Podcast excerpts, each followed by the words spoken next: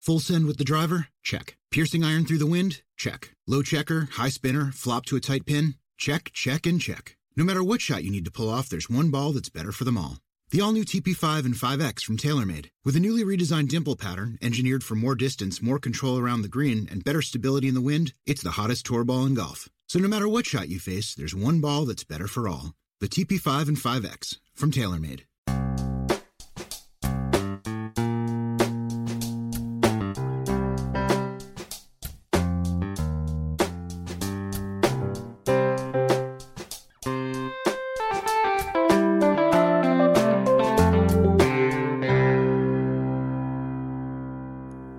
Welcome to Accelerate Your Business Growth with your host, Diane Helbig.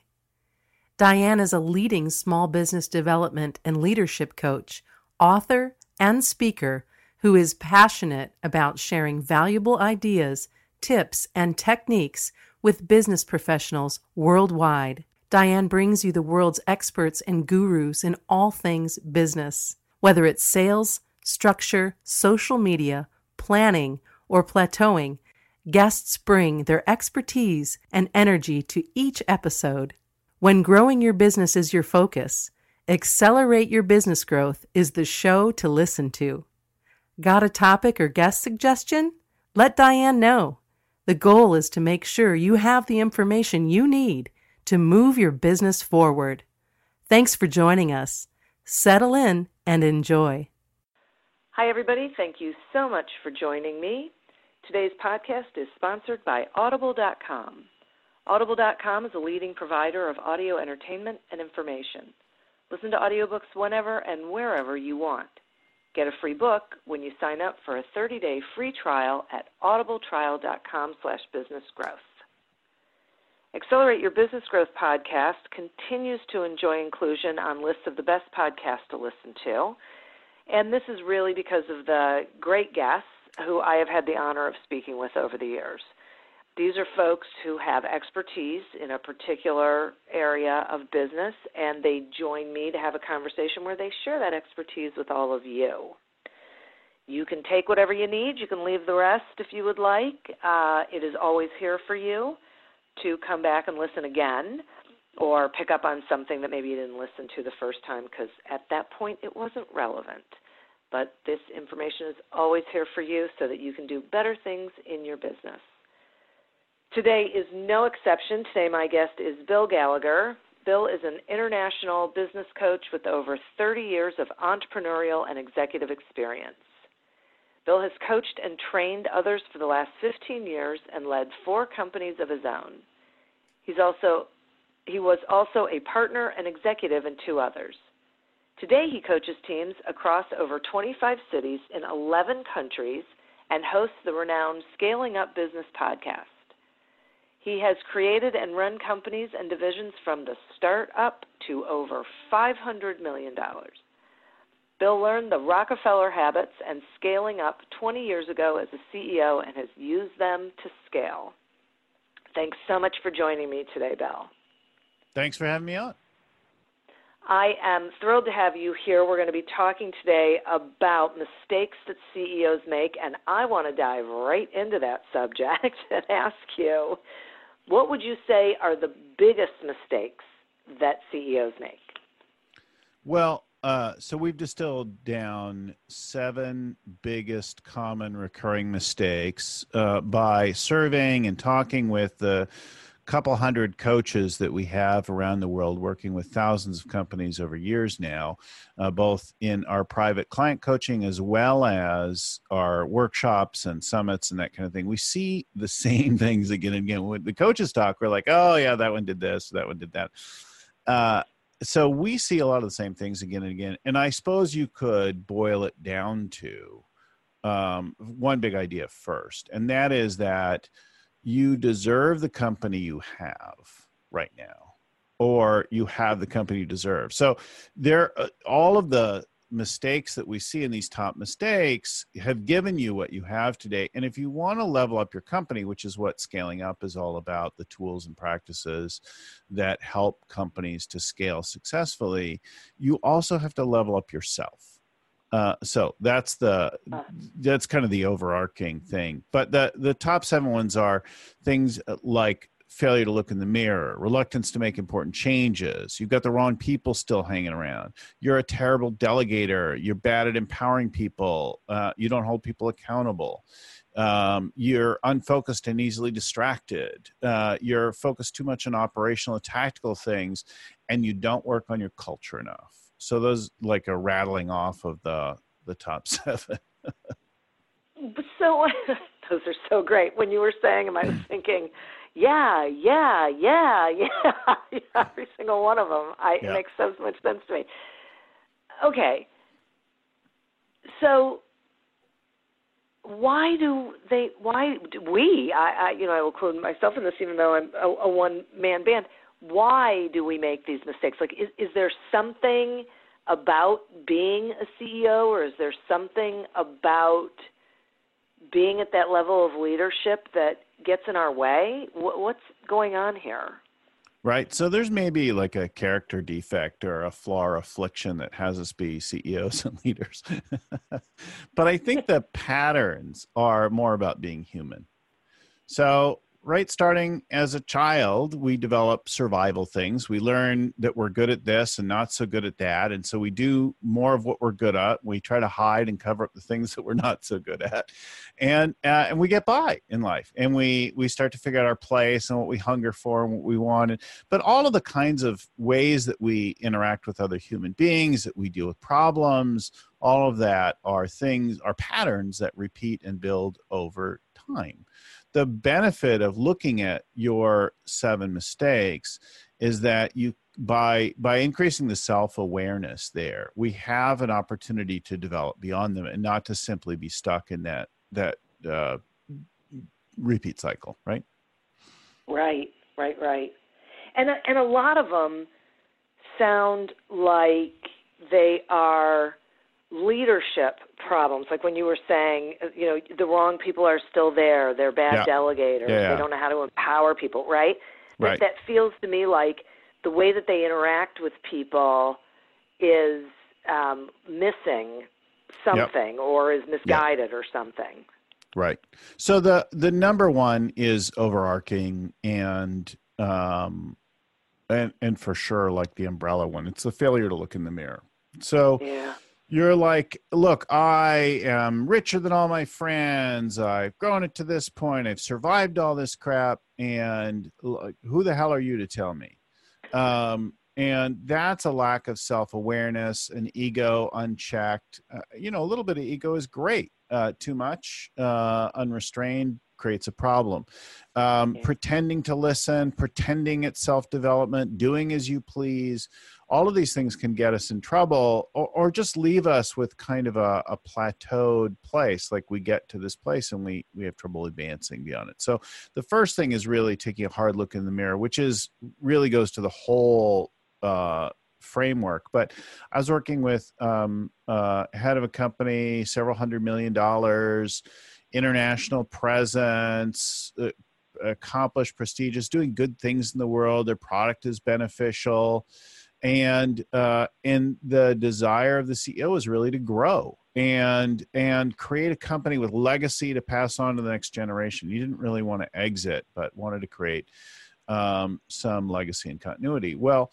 Uh, the problem was as we went to implement the framework he kept undoing things he couldn't control himself couldn't cut his people loose mm. and so he he would undo the things and he would poo poo them and be like well, but you read the book before you hired us as a coach, right? this is what we're doing. We're doing this. He's like, oh yeah, that's fine for them, but not for me. And and I see lots of different versions of that. Um, and another one, um, CEO of a, a, another fairly large firm, uh, you know, hundreds of millions of dollars again, and they had grown rapidly, and now we're plateauing. We have the CEO who'd fire off emails to people at three in the morning saying, Hey, I'd like to talk about this in the morning meeting. So now an executive wakes up at six or whenever they wake up in the morning and the, the first thing and they reach for their iPhone and they, or whatever it is, right? And they look at it and they're like, crap, now I've got to get something to ready by 9 a.m. And it's just on the sort of the, the delusional obsessions of a 3 a.m. CEO, and yeah. and that doesn't lead to anything either. Like trying to burn it at all hours and stressing your people out with heroics and crazy emergencies. It's more of the same. Yeah, this this is so so. Um, oh gosh, how do I want to ask this question? I'm, I just keep having like flashbacks of of CEOs yeah. I worked for in the past, and um, is there? So, are you saying that they have to develop self awareness in order to be able to identify their role in what's going on and be and in order to be able to change it and fix it for sure so with our private yeah. client coaching work what we we're working on implementing the rockefeller habits the scaling up framework in a company right but and yeah. we're leading the quarterly planning the annual offsites for strategy work all those kinds of things um, so a lot of that's focused on the application of tools and frameworks for growth the the where the coaching comes in and where it benefits just versus having say like video guides or whatever is you want to have somebody who's who's helping to hold the mirror up to you to say look stop it. Stop sleeping in your office and working 24 hours a day. That doesn't actually help you or the team. It i mean if your building's on fire if if you're in a particular crisis but if that's your regular way of operating it, it's yeah. not going to work. So uh, the coach provides the training and the stuff in general and then the reflection. So if you don't have a coach, fine, not everybody's going to have a coach. We're not going to be able to work with everybody. It's not going to be a fit, but get somebody who will tell you what you're doing that's crazy that's not your spouse or your mom, right? all right, definitely our spouses and our moms uh, know what's wrong with us, and if we would just yeah. do that, like it, it, and yet it doesn't actually make any difference, right? Your mom and your spouse have been telling you forever what to do to fix yourself, but and right. it doesn't make a difference until you see it for yourself. So you want to find the way, somebody that you're going to listen to, or something that reveals it. So it could be a peer group, it could be a, a close friend, a confidant, it could be a mentor. Get somebody who will help you to see your blind spots. Got it. I just think that is so incredibly valuable um, for people because it, it's really hard to do. I mean, really hard to do because they're yeah. they're blind spots, right? For some reason, we like to point outwardly toward a cause of a problem instead yep. of first looking in and going, okay, wait, could yep. I possibly be doing something yep. here? Yeah. Yeah. So you want to start wow. with the person in the mirror, right? yeah. Right. They Usually, could be like yeah uh, an assessment interview. We'll have leaders go and uh, interview their peers, team members, subordinates, um, that kind of thing about who they are and try to see it from the eyes of the others and really give others permission to give you honest feedback. So that's one of the first things. We'll also have people do formal kinds of things like 360 reviews or uh, or go to their if they are part of a peer group like a forum or mastermind they could go to that group. And then just the mantra of it's all your fault. If you just remember that that is both depressing and liberating right? Uh, yeah right it's, it's right. liberating and empowering because you can do something about you more easily than anyone else. Uh, it's depressing of course because you don't you can't yeah. somebody else right, exactly. You, you have to you have to own it. Um, okay, so uh, oh gosh, see, I'm I'm sort of struggling with how I want to ask the question because I don't want it to be really too general. But um, is it is it is it hard for the employees, or let's let's say just the leadership team, to find a way to um, sort of clue in the CEO that maybe not necessarily saying, "Hey, listen, you're the problem," but there might be a different way to get the result that they're looking for. is that hard for them to do in this sort of situation? Well, unless the ultimate leader gives them permission to do it, asks for it, looks for it, there's going to Yeah. be no no room to do it, right? So when Mm. when I start to work with a CEO and a leadership team, I, I one of the things I first do early on um, is have them go interview the people around them. So you have to ask for it. If you're not asking for it, and if your CEO is not seeking some feedback, you're not going to be able to say, "Look, you're you're a jerk." Um, Yeah.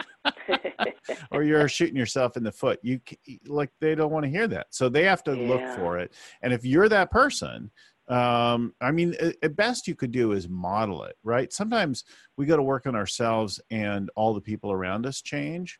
So if let's say that you're a C-suite uh, leader, or even a leader of a group or division or something like that, but you're not the ultimate leader. If you model something and it's effective, then that might actually create an idea for somebody else, right? I've done things to Hmm. develop myself and then had my family members be like, oh, wow, I want a piece of that, right? Like we yeah. want to repeat Yeah. that. So being an example of something is always a good idea. Well, that that is for sure. Um, are there other examples of these mistakes and and the impact that they have that would help the listeners uh, see themselves? Yeah. So let's talk about let's take the next two. Um, Okay. and and uh, bridge them, tell a little bit of story around them. So uh, was working with a CEO of a company that really wanted to grow, and they'd grown before, and then they'd flattened out. And I really see people in two categories most of the time that reach out to us. They either were growing and then get flat, and so they want to grow again, or they are growing like crazy and they're trying to deal with the growth right they're they're Mhm, drowning mhm. they're treading water they're flailing around their time their family is suffering so it's either they want to grow or they want to deal with growth those are the two problems that that we help solve uh, but in the course of that right in your own efforts to do that there are probably things that occur to you like it's obvious in the process you need to make some changes. So you see it it's clear and yet you don't act. And one of the key things there uh, going to number three is it's about people. So the uh, we see something going on. So i've got a ceo it's clear that they're undercutting the they're they're underpricing their goods and services. And they realize they need to raise prices but they delay they uh, do studies they hire consultants they're slow to implement they have internal uh, arguments about aspects of it. Uh, so it becomes clear and and now we need to be bold and take action. Uh, and uh, in in this case um, it did turn around for the company i'm thinking of uh, because they finally did push it. But god it, we could have gotten the the profitability and the cash up faster had the Mm. action come sooner. Another one similar um, they wanted to grow. They'd been flat. Um, the cash was okay. It was always their their model was a little challenged on the cash side. Um, but but the the first concern was the growth. And but their head of sales was never going to sell. He was completely comfortable. He wanted to talk about his past and his career and all the amazing things he'd done but they were friends. So this ceo took over a year to let go a person that was abundantly clear needed to go. So if you're not letting go the bottom quarter or at least a few percent of your people on a regular basis and developing and moving towards an A player team, then you're going to have a problem. So the wrong people hanging around, and there are lots of reasons that we do that. Uh, we could have like, um, we could have somebody who's producing great numbers, but is kind of toxic as a mismatch to the environment. We can see they're creating problems along the way. Or we could have somebody who's completely comfortable who no longer is performing. Um, so we've got to figure out how to get rid of the people who don't fit the company. We had another one. um, a CEO with a uh, actually I see this again and again. Um, they recruited somebody with a terrific resume, outstanding, proven results across years in um, a variety of related companies in in similar industry. Uh, and then the person was failing in their role in this earlier stage company. Well, they just were not a, a fit to that kind of company at that stage.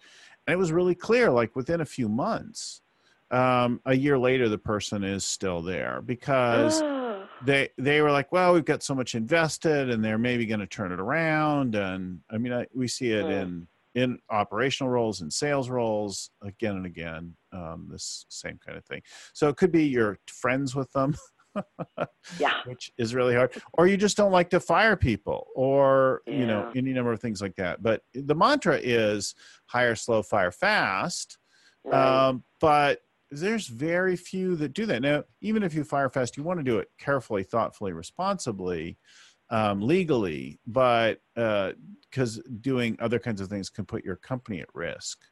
Right. But when you know yeah. somebody's wrong, it's time to go. And the right. when, by the converse, when I think about it, so I had a company uh, that we'd come in, there was an acquisition, there were some new management hires.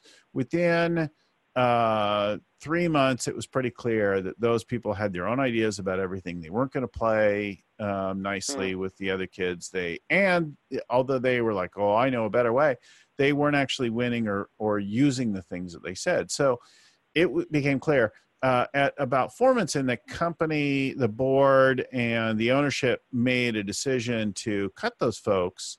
And almost immediately, we saw an uptick in the results the team started working together better. Um, that company did a 4x growth in a couple of years. Um, so, making the time and again, we see the companies that make clear, bold, thoughtful changes of people uh, do a lot better. Yeah, I'm so glad that you talked about that because I think what what leaders either fail to see or don't pay attention to or, or forget or whatever it is, is that everyone there knows what's going on. Like everyone in the company knows who shouldn't be there. And the longer you keep someone who shouldn't be there, the worse the morale gets for yep. everybody. Yep, yep, yep. Why and, do they keep this so jerk around, right? right, exactly. Being paid the same I am, he's doing half the or work, he's, he's yeah. toxic. Yeah. Yeah, just it, it it is and, and and what is it because they don't like confrontation? Is it because they think they can't live without the person, like they won't be able to replace them? Right. Well, there's a book on this no a holes rule, but you you don't really need to read the book. You get the idea. Don't have like get rid of people. Here's the thing. I think that the vast majority, nearly every human being on the face of the earth could be an A player somewhere, that A players are mm-hmm. situational. So yeah. um, if if you do share a similar belief, then you're not only doing your company a disservice, you're doing them a disservice. And I, look, right. I've made all of these mistakes myself. But the longer I hang on to someone in a place and in a role where they are never going to win, and I know in my heart there's no way for me to get them winning. Uh, and I don't know what to do. It's not the right thing. I can't do it. They can't do it. It's time to to move on and when you cut them free, now they have an option and ability to go find a place that's better suited. They may or may not do that. And the transition may be difficult, right? Uh, um, transitioning out of a job or that kind of thing is a difficult thing, but this alone can get things working better, right? Just get rid of the people who don't belong there and and trust that there is a way to deal with it. So just do it thoughtfully and carefully and then and then move on. And sometimes you might need to outsource a role or bring in a temp or do something yeah. like that. But sometimes the creative things will just make a profound difference very very quickly. And you just have to hold it and encourage that person to go find a place where they can win where they can thrive right? And right. and then of course it's up to them. They're adults. They're they're ready to do that thing. But don't keep people around because um, you don't have the the stones to get the job done because you're uh, uncomfortable with confronting the thing or whatever. It's going to do everyone better in in the process, and certainly don't do Yeah. it out of fear of of of the implications. I can't tell you how many times I wish that I had made that sooner. Yeah. yeah, me too. Yeah. Uh, okay, I'm going to take a quick sponsor break and then Yeah. uh, continue the conversation. Accelerate Your Business Growth podcast is happy to be sponsored by Audible.com. Audible.com is a leading provider of spoken digital audio entertainment and information. They have over 150,000 titles to choose from, and you can listen to them on any device, including whatever you're hearing us on right now. And if you sign up at our link, which is audibletrial.com slash businessgrowth, you get one free audiobook and a one-month trial of the service. Some examples of books you can listen to on audible.com are Do Business Better by Damian Mason and Breathe to Succeed by Sandy Abrams. So visit audibletrial.com slash businessgrowth, explore the books that are of interest to you, and receive one free audiobook when you sign up for the trial. Today we're speaking with Bill Gallagher about the mistakes CEOs make. So I wanted to circle back and ask you a question about uh, changes that happen too slowly. And I'm curious about what causes that. Is it that they're afraid to make a change because they're afraid they're it, it's going to be wrong, or can they just not stop and really just take a moment to make a decision? Because you would think leaders are decisive. Yeah, and and sometimes right and sometimes wrong, but there there's a contribution of being decisive in itself. By the way, uh, our book Scaling Up is on Audible as well. So um, Oh, plug for sponsor. excellent. Wonderful. Thank you. Um, so uh, i- in the meeting rhythms that we recommend and using the process in the book, it becomes very clear um, the the decisive uh, like what the decision ought to be, right? Um, and and you can have confidence in it when it's held by the group. Then the thing to do is to empower yourself and the group to actually make the decision. Uh, and I think it's it's less about uh, making the decision than it is taking action. I think very many times in our uh, coaching sessions and our offsites, it's like, okay, I'm going to do that, and then we don't do it. So we make a decision in a moment, but then Hmm. we we waver on it later. And you would think that the decision um, is the final end, but we're human beings. And then uh, right after we make that decision, then we have a fear, a thought, or yeah, but how about what if? And and then we we back down from that thing and and we don't take the action, right? So I think that's definitely an issue. And then that it, it does dovetail then into the next one and we get distracted by stuff especially our founding ceo types um, the entrepreneurial Mhm. types who have a little visionary piece we are by nature um, and I, like i'm i'm speaking about myself in the group unfocused and easily distracted so you know sometimes i just pick up my phone to check one little thing and then i looked at four other things on my way to checking that and i've completely forgotten what it is and it's 20 minutes later Yeah. Yeah. It's like an occupational hazard. right so there is Yeah. something to that if especially if you're on that like visionary leadership side where you're creative and strategic and new ideas present, present themselves and then you're like well where does this one go and should i chase this one down and uh, what was i working on uh, Yeah.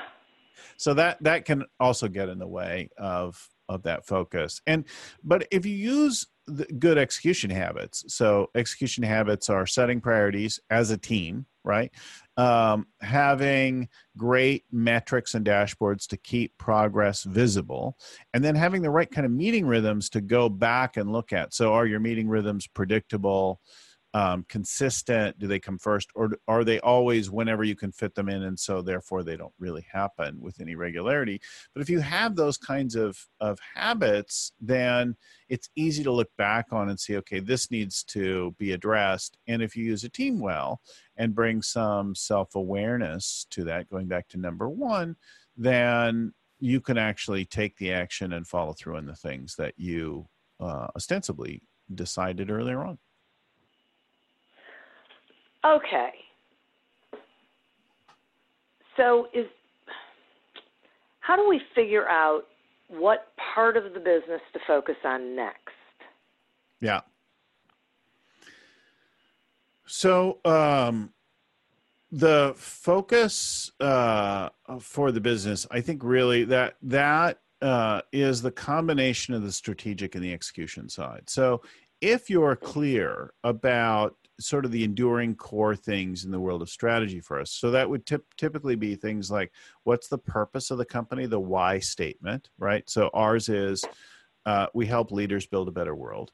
Um, and and then you know your values. So five values that define how you operate, not how you wish you'd operate. They're not aspirational. They are, in fact, uh, description of your best traits in practice. Not like not your your weaknesses and not the things that you are maybe uh, never fail to do but the way that you operate on a regular basis when you're doing good work so in our case it's like uh, courageous authenticity and think and ask why um, and never finished um, and laughter especially at ourselves these are the kinds of things that define how we should approach creating is living um, how we should approach the problems that we address. That's the why and the how.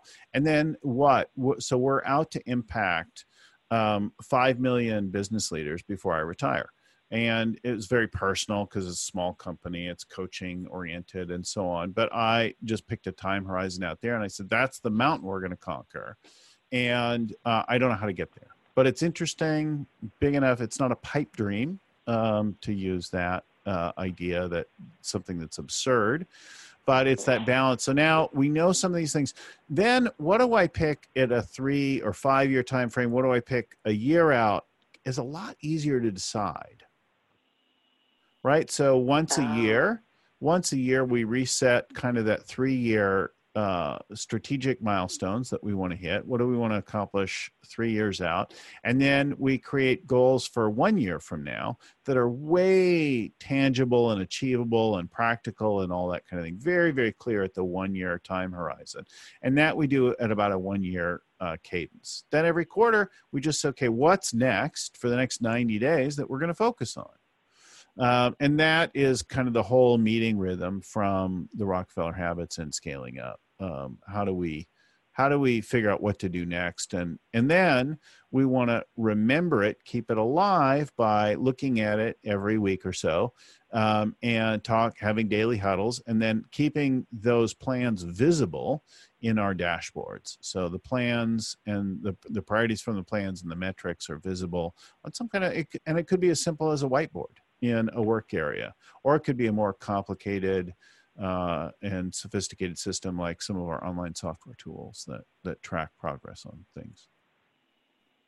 There were a couple of things in there that that I really really um, love that that really hit me. One of them is that you. It sounds like you uh, put a stake in the ground far out, and then yep. you bring it back yeah. to yeah. Start shorter periods mind, of right? time. Yeah. yeah right. And then say okay but right now i just need to focus on this because this will take me to the next thing which will take me to the next thing and so on and so on and so on so that i can get there. And you don't simply rely on that that you keep track of it and talk about it and you keep some sort of measure of it visible. I love that visible yeah. Um, it, because it, it then it's it's real all the time. Yeah. So this idea with beginning with the end in mind is first made popular. I'm sure it predates quite a bit. Is Stephen Covey, right? Yeah. Um, yeah. And and the habits, but um, but we're really it probably is much much older than that but this idea of if look i want to impact 5 million people before i retire um, and how do i do that is not exactly clear to me yet so i cannot possibly um, just describe the next step. It's not a linear kind of an exploration. So I, I put the Yeah. stake in the ground. In my case, I did it 30 years out. We recommend doing 10 years. Um, uh, and then you could also do a 20 year kind of thing, but 10 years is really ideal.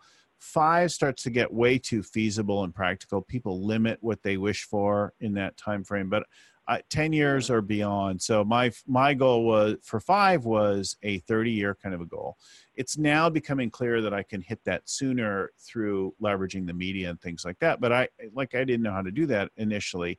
I work with Yeah. about 10 companies a year. Um, and there's 10 leaders per company. So that's like a hundred. And I work with companies for a couple years. So if I turn them over in that time, I'm only reaching uh, a few, right? Um, each year. Yeah. And then of course I do workshops and public things and you could count those but it's not until I added in the media piece that I started to impact more people and accelerate that. Now that 30 year vision starts to get clear and become more feasible. But when I first said it, it was like, holy crap. Yeah.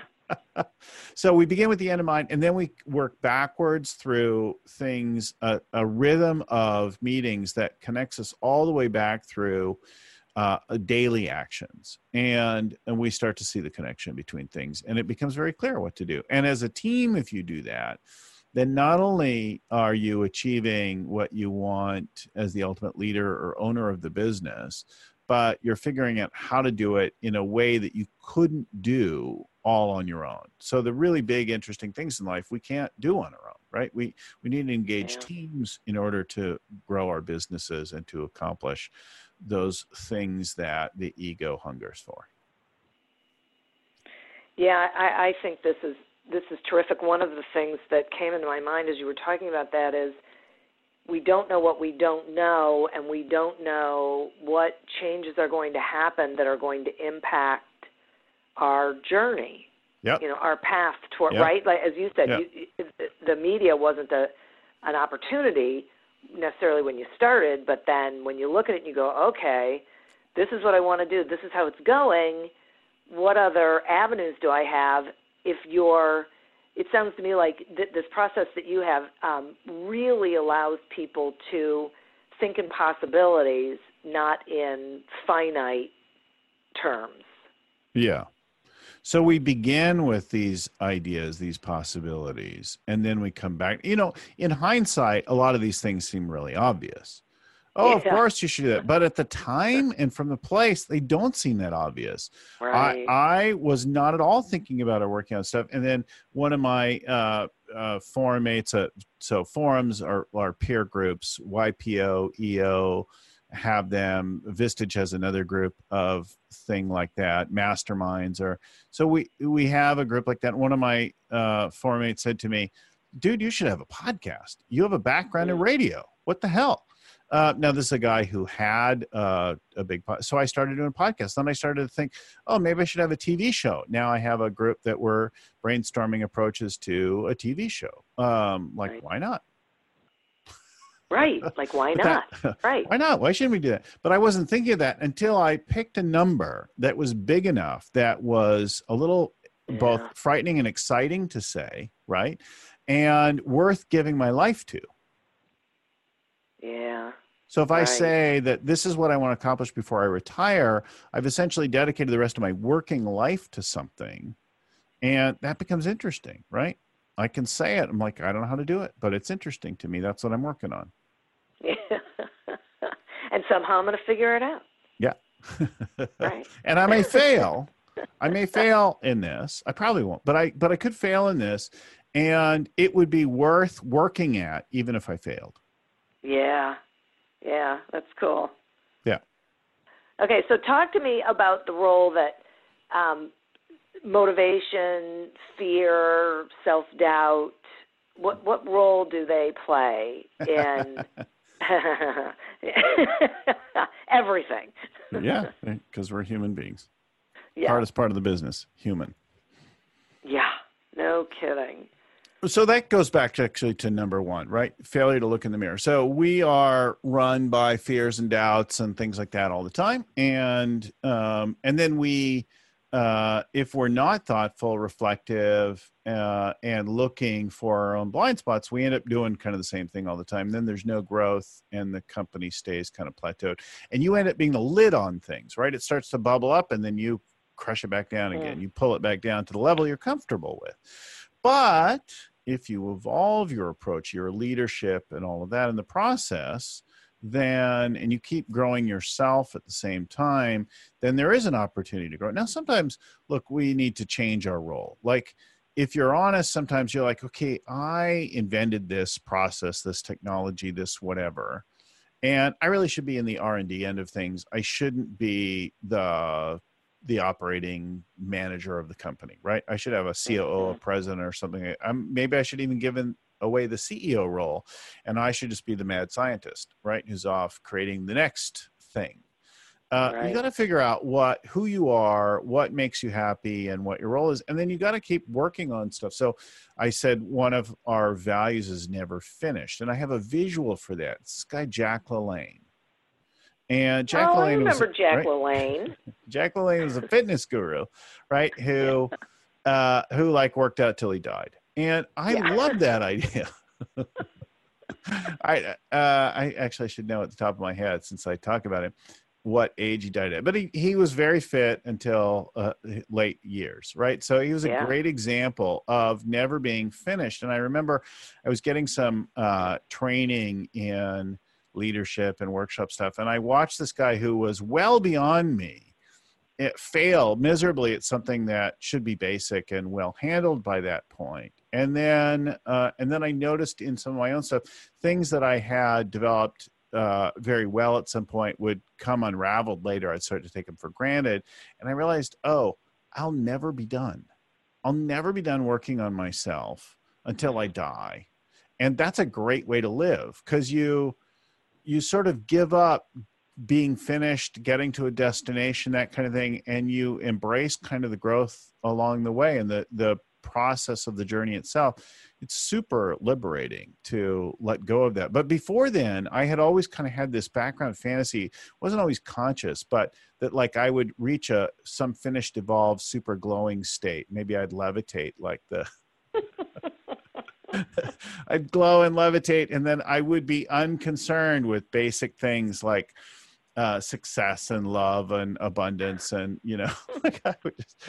And, and I let all that go, and it was super empowering. And I think that is the the thing that, as a leader, you got to consider that these ways, right? You could call them your strengths, your they're useful. You you just don't want to be limited by them. So the yeah. fact that I was um, smart and articulate and uh, occasionally funny helped me, but it wasn't enough to really give me a fulfilling life. But I'm not going to give them up and stop doing that, like never speak again mm-hmm. or whatever. I'm going to use those things forever, but there's something else then. So I got to go and explore and I got to work on uh, what are the other areas and then if i know what the weaknesses are the things that i'm uncomfortable with how could i let those go give them away delegate them uh, acknowledge them work around them uh, create systems for for them right so those are the that's the evolution of all that and then i just have to stay in the game on a regular basis again it's like look in the mirror look am I honestly ready for today or for the next meeting or phone call or whatever? And if I'm not, what's missing? Yeah. Yeah. Boy, I totally see how this all starts with the the first one, the failure to look in the mirror. I get it. Everything yeah, else falls out of that. Yeah. Right. That's for sure the umbrella. But then it's helpful to have some I mean you could really stop the list right there. There's only one thing that you need to do, but it's great to have some specific things to look at that we do on a regular basis, right? Like number seven is not enough work on the culture. So yeah, th- this is that that you don't really have core values alive and in practice. They're hardly in uh, in use, and uh, and and we can see this in a company where we walk around and the leader uh, leaders of the company say this is what we're all about. When you look around it looks completely different. And leaders are spending all their time and energy answering small questions from people all the time. When you've got a culture that's built around the values and the purpose um, and that reinforces and supports that big hairy audacious goal then you don't have to work as hard. The the whole environment starts to create that. And the interesting thing about culture is that the root is cult. and I think you should build a cult.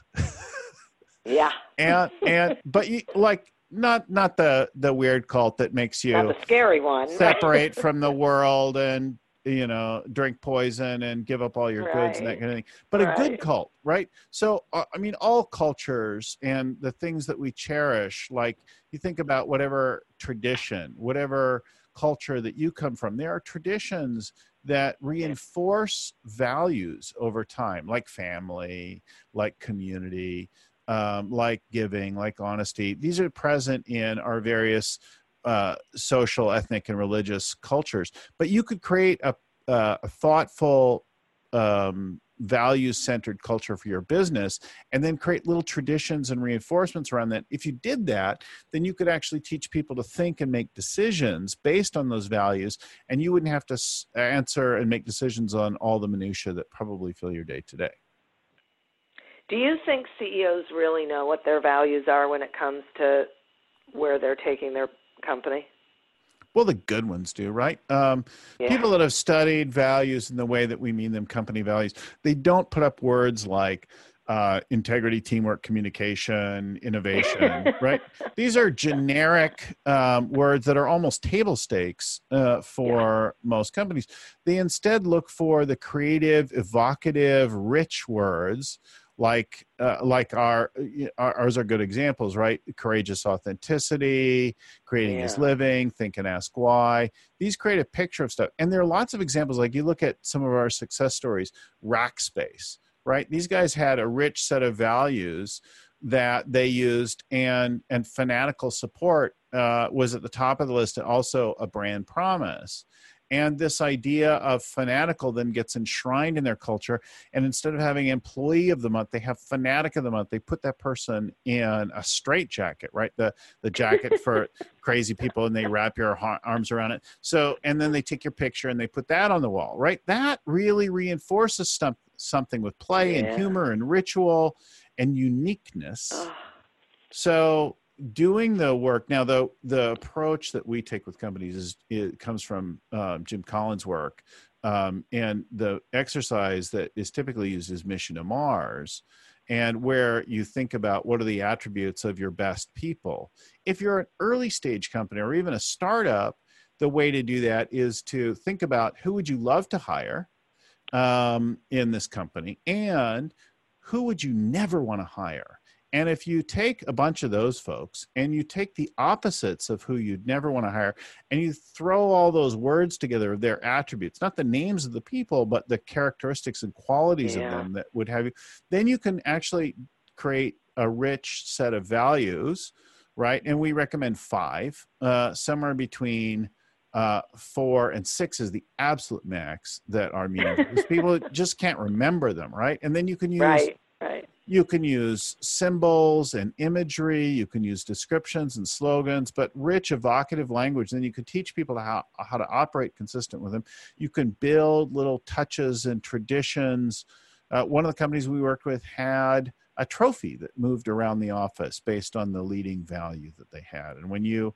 hit this one, then you got the trophy. And then eh, the next person that hit this in a particular way, then they got the trophy and it sat on their desk. And others have done, built various things in to reinforce those. You could do it at onboarding, you could do it in recurring training, you can touch on them in all your meetings. You know, what are the different things that you do? You think about um, ancient cultures, and there's a rich set of things like first of all, you have to teach them. You teach them uh, to your kids, you teach them to your employees, you teach them when they come in, you teach them on a regular basis. You got to talk about them inside and outside the company. You have to think about them. You have to keep them in front of yourself, visible uh, to yourself. Some of these uh, practices have kept um, ethnic and and uh, religious cultures alive for thousands of years, right? These set Right. of regular practices.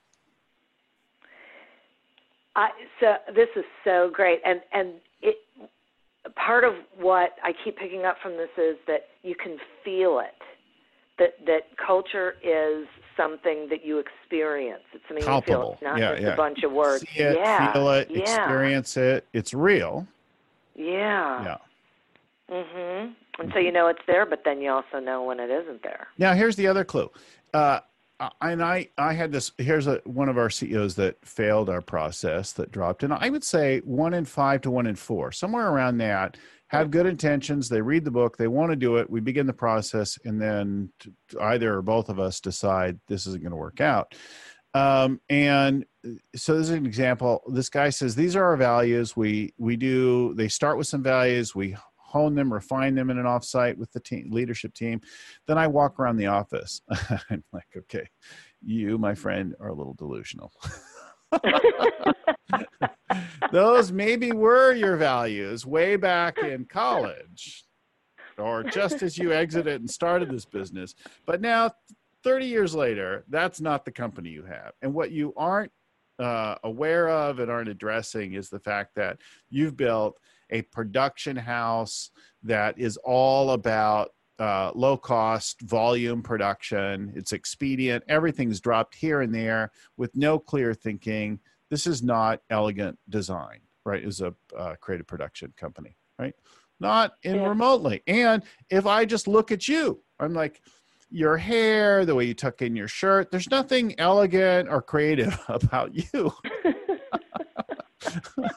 so this notion that you're like cutting edge creative it, you give it up and embrace who you Yeah. actually are there's power in that there's a need for that yeah.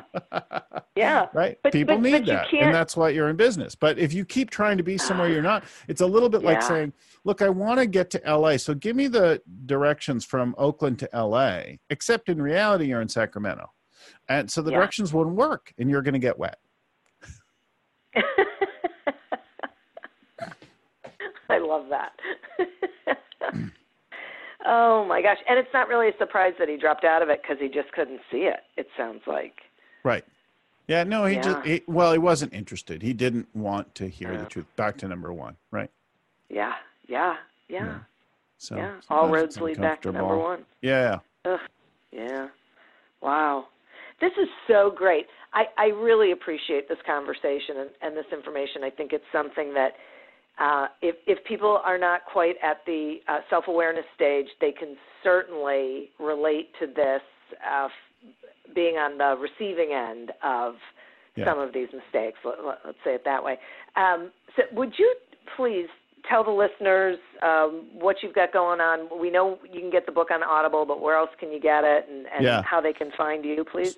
So if you want the physical book, and I know some of us like the physical book still, I I have Mhm. like the the audible books, the physical books, and the the books on my iPad, so that I can use them in lots. Not every book I get in three modes, but sometimes I do. But if you'd like a physical copy of the book, I'll give you one for free. Um, you can just go to scalingcoach.com, ask for the book. I'll send you a physical book uh, from Scaling Up for free. Uh, of course, we have public workshops, and I speak at conferences and things like that. We do private work, but I only work with a very, very like ten companies at a time. So I'm not really out to pitch your listeners to be one of our private clients. But you can get the book. You can learn about it. You can. We do a podcast also every week. We'll uh, talk about this one there as well, um, and your listeners. But the um, scalingcoach.com has the free book offer and of course if if it works for you come to one of our public workshops and and just spend a day with me doing the work um, which is a great way to to dig a little deeper in some of this stuff Boy, no kidding. Thank you so much. And listeners, uh, take them up on it. it it's uh, a couple of great offers there, and even though he, you know, he's not pitching to work with you, but you can certainly learn a lot more uh, just about this subject, which is so incredibly important. Get the book, do some, uh, you know, looking in the mirror. It, it's all worthwhile. Uh, and I would like to thank our sponsor as well. Uh, if you would like to get a free trial of audible.com as well as a free audiobook, uh, just go to audibletrial.com slash businessgrowth to sign up. As always, continue to prosper and be curious. And until we meet again on another episode of Accelerate Your Business Growth, goodbye and good day.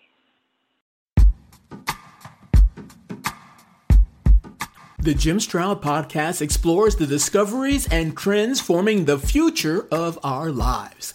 Brain to brain communication, robot bosses, microchip implants for workers, and artificial intelligence replacing human workers are all happening now.